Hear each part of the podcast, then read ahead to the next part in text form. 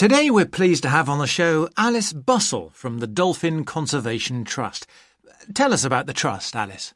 Well, obviously its purpose is to protect dolphins in seas all around the world. It tries to raise people's awareness of the problems these marine creatures are suffering because of pollution and other threats.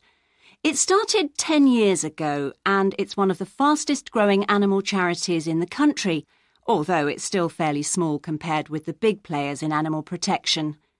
We're particularly proud of the work we do in education. Last year, we visited a huge number of schools in different parts of the country, going round to talk to children and young people aged from 5 to 18. In fact, about 35% of our members are children. Oh.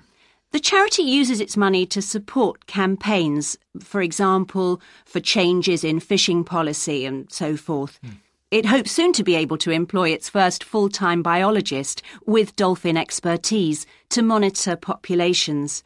Of course, many people give their services on a voluntary basis, and we now have volunteers working in observation, office work, and other things. I should also tell you about the award we won from the Charity Commission last year for our work in education. Although it's not meant an enormous amount of money for us, it has made our activities even more widely publicised and understood. In the long term, it may not bring in extra members, but we're hoping it'll have this effect. Is it possible to see dolphins in UK waters? Yes, in several locations. And we have a big project in the east part of Scotland. This has long been a haven for dolphins because it has very little shipping. However, that may be about to change soon because oil companies want to increase exploration there. We're campaigning against this because although there'll be little pollution from oil, exploration creates a lot of underwater noise. It means the dolphins can't rest and socialise.